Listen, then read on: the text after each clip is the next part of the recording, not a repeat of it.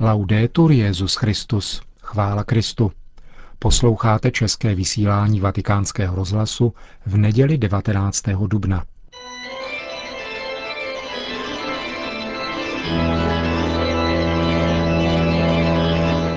Církev a svět. Náš nedělní komentář. Připravil Milan Glázer.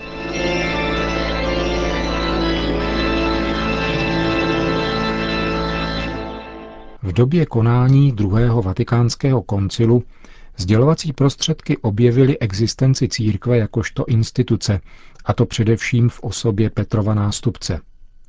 Pro věřícího tím nastala nová situace, protože církev je článkem víry, který se tak stal předmětem masově šířených interpretací i dezinterpretací. Není proto divu, že bývalý teolog papežského domu kardinál Georges Cotier konstatoval v souvislosti s nedávnými mediálními kauzami kolem některých papežových kroků, že dnes mnozí lidé, včetně křesťanů, už nevědí, co je církev. Je to paradox, říká francouzský kardinál, protože tajemství církve jakožto předmětu víry bylo ústředním tématem druhého vatikánského koncilu a nynější krize se projevuje právě v tomto bodě. Je to paradox, který nás vybízí přemýšlet o tom, jakým způsobem Bůh vede svou církev, říká dominikánský kardinál. V naší vlasti došlo k objevu církve ze strany médií teprve po roce 1989. Od té doby je celý ten výřivý proud popletených názorů a povrchních dojmů týkajících se církve také u nás součástí společenského povědomí. Je možné si klást otázku, zda téměř absolutní mlčení totalitních médií na toto téma nebylo přece jen výhodnější. Vždyť každý věřící člověk, kněze nevýjímaje, se nezřídka velmi nesnadno orientuje v oné chaotické směsici mediálních sdělení, jejichž rukojmím je církev, nebo častěji její nejkompetentnější reprezentant, papež.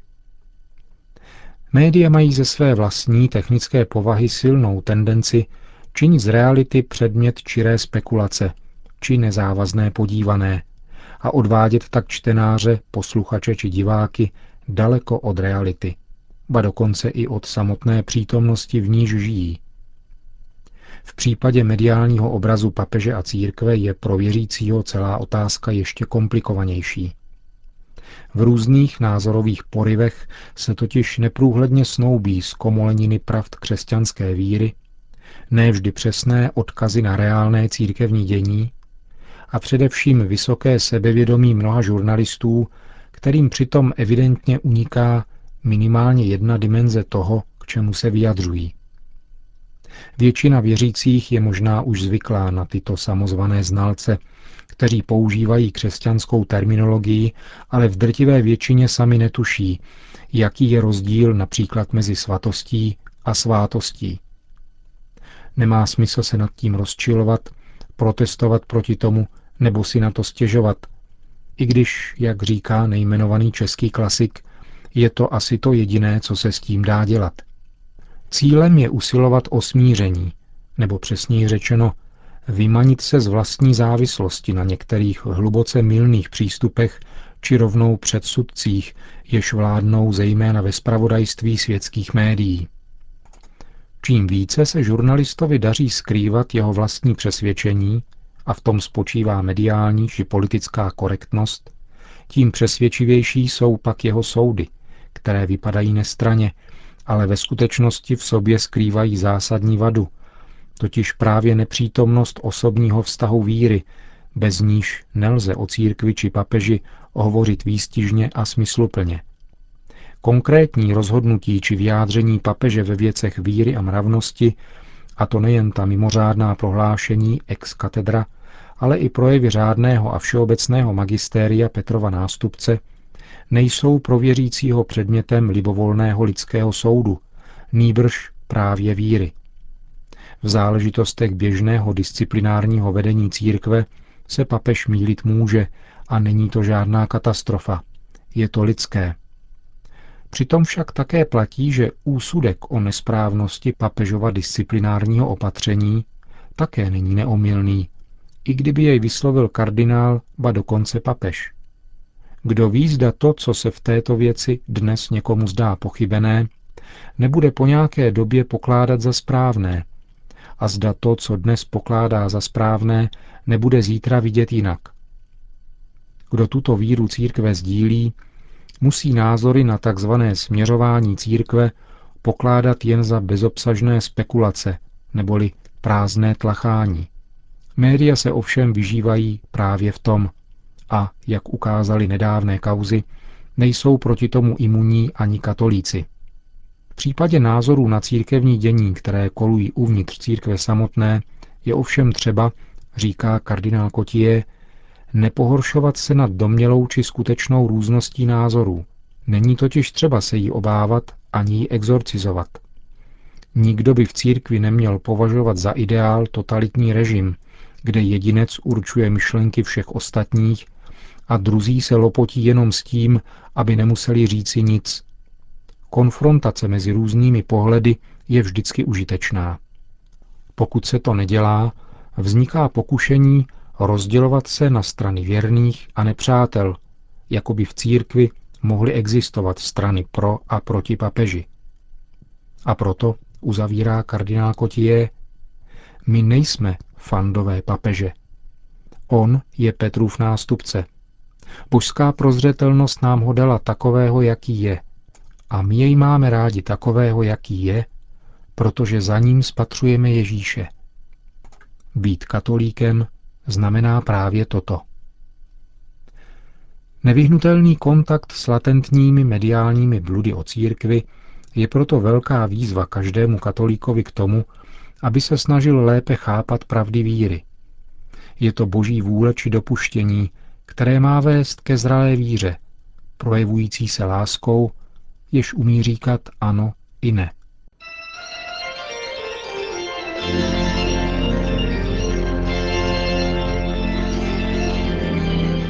Slyšeli jste náš nedělní komentář Církev a svět.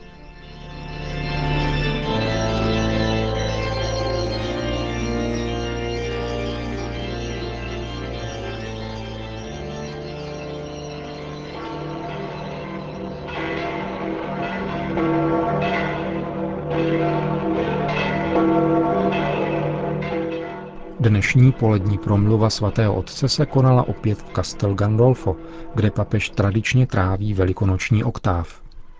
Benedikta XVI. uvítalo do posledního místečka zaplněné nádvoří papežské rezidence.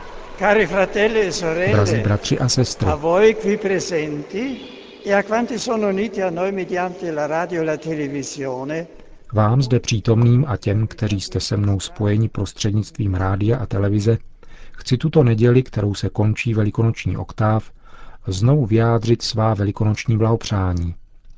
V ovzduší radosti, která vyplývá z víry ve vzkříšeného Krista, bych rád vyjádřil své nejsrdečnější díky všem, a jejich opravdu mnoho, kteří mi dali vědět o svých citech a duchovní blízkosti během těchto dní, ať již u příležitosti velikonočních svátků nebo mých narozenin 16. dubna, anebo u příležitosti čtvrtého výročí mého zvolení na Petrův stolec, které připadá právě na dnešek. Děkuji pánu za jednomyslnost těchto citů. Jak už jsem nedávno řekl, necítím se nikdy sám. Tím spíše tento výjimečný týden, který je pro liturgii dnem jediným, jsem zakoušel společenství, jež mne obklopuje a podporuje. Duchovní solidaritu, jež je podstatně živena modlitbou a jež se vyjadřuje tisícerými způsoby. Počínaje mými spolupracovníky z římské kurie až k těm zeměpisně nejvzdálenějším farnostem, my katolíci tvoříme a máme se vnímat jako jedna rodina. Jež je oživována stejným cítěním jako prvotní křesťanské společenství, o kterém se tuto neděli ve skutcích apoštolů čte, obec věřících měla jedno srdce a jednu duši. La comunione dei primi cristiani aveva come vero centro e fondamento Pravým středem a základem společenství prvních křesťanů byl z mrtvých vstalý Kristus. Evangelium totiž vypráví, že ve chvíli utrpení, kdy byl božský mistr uvězněn a odsouzen k smrti, se učedníci rozutekli. Pouze Maria a ženy spolu s apoštolem Janem zůstali spolu a následovali ho až na Kalvárii. Z mrtvých vstáním daroval Ježíš svým učedníkům novou jednotu, silnější než ta předchozí, nepřemožitelnou, protože založenou nikoli na lidských zdrojích, ale na božském milosedenství, které jim všem dalo pocítit, že jsou od něho milováni a že jim odpustil. Je to tedy milosrdná láska Boží, která pevně sjednocuje církev dnes, jako včera, a činí z lidstva jednu rodinu. Božská láska, která prostřednictvím ukřižovaného a vzkříšeného Ježíše odpouští hříchy a vnitřně ji obnovuje. Můj milovaný předchůdce Jan Pavel II., inspirovaný tímto niterným přesvědčením, nazval tuto druhou neděli velikonoční nedělí božího milosedenství a ukázal na vzkříšeného Krista jako nazdroj důvěry a naděje, když přijal duchovní poselství, které pán předal svaté Faustíně Kovalské, zhrnuté do invokace Ježíši důvěřuji ti. Maria doprovází každý den také nás, stejně jako prvotní společenství. Vzívejme ji modlitbou Královno nebeská svědomím, že její královská hodnost je stejná jako ta, která patří jejímu synu. Plnost lásky, milosrdné lásky. Prosím, abyste jí svěřili mou službu církvi a s důvěrou jí řekněme Mater misericordie, ora pro nobis. Ora pro nobis. Po modlitbě Regina Cély pak svatý otec dodal Srdečně zdravím a vroucně blahopřeji bratřím a sestrám východních církví, které sledují juliánský kalendář a slaví dnes Velikonoce. Skříšený pán ať všechny obnoví světlem víry a hojnými dary radosti a pokoje.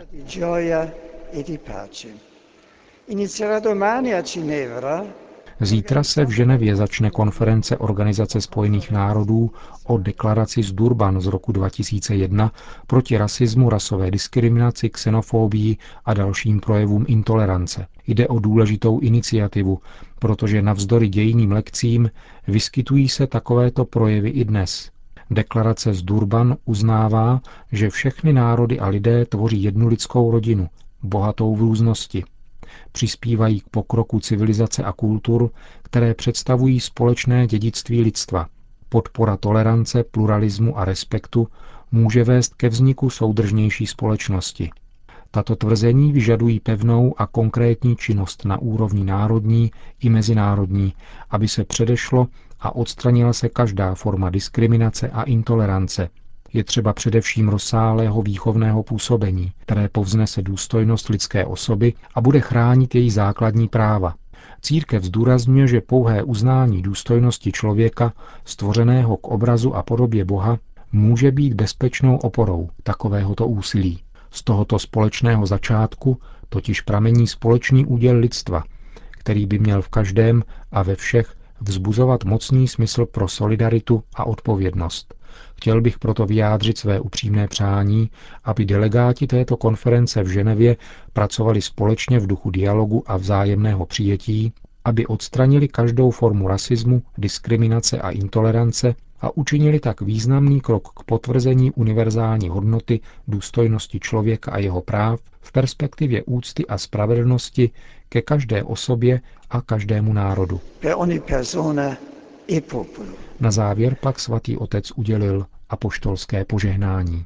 Sit nomen Domini benedictum, ex hoc nunc et usque in seculum, adiutorium nostrum in nomine Domini, qui fecit celum et terram, benedicat vos omnipotens Deus, Pater et Filius et Spiritus Sanctus.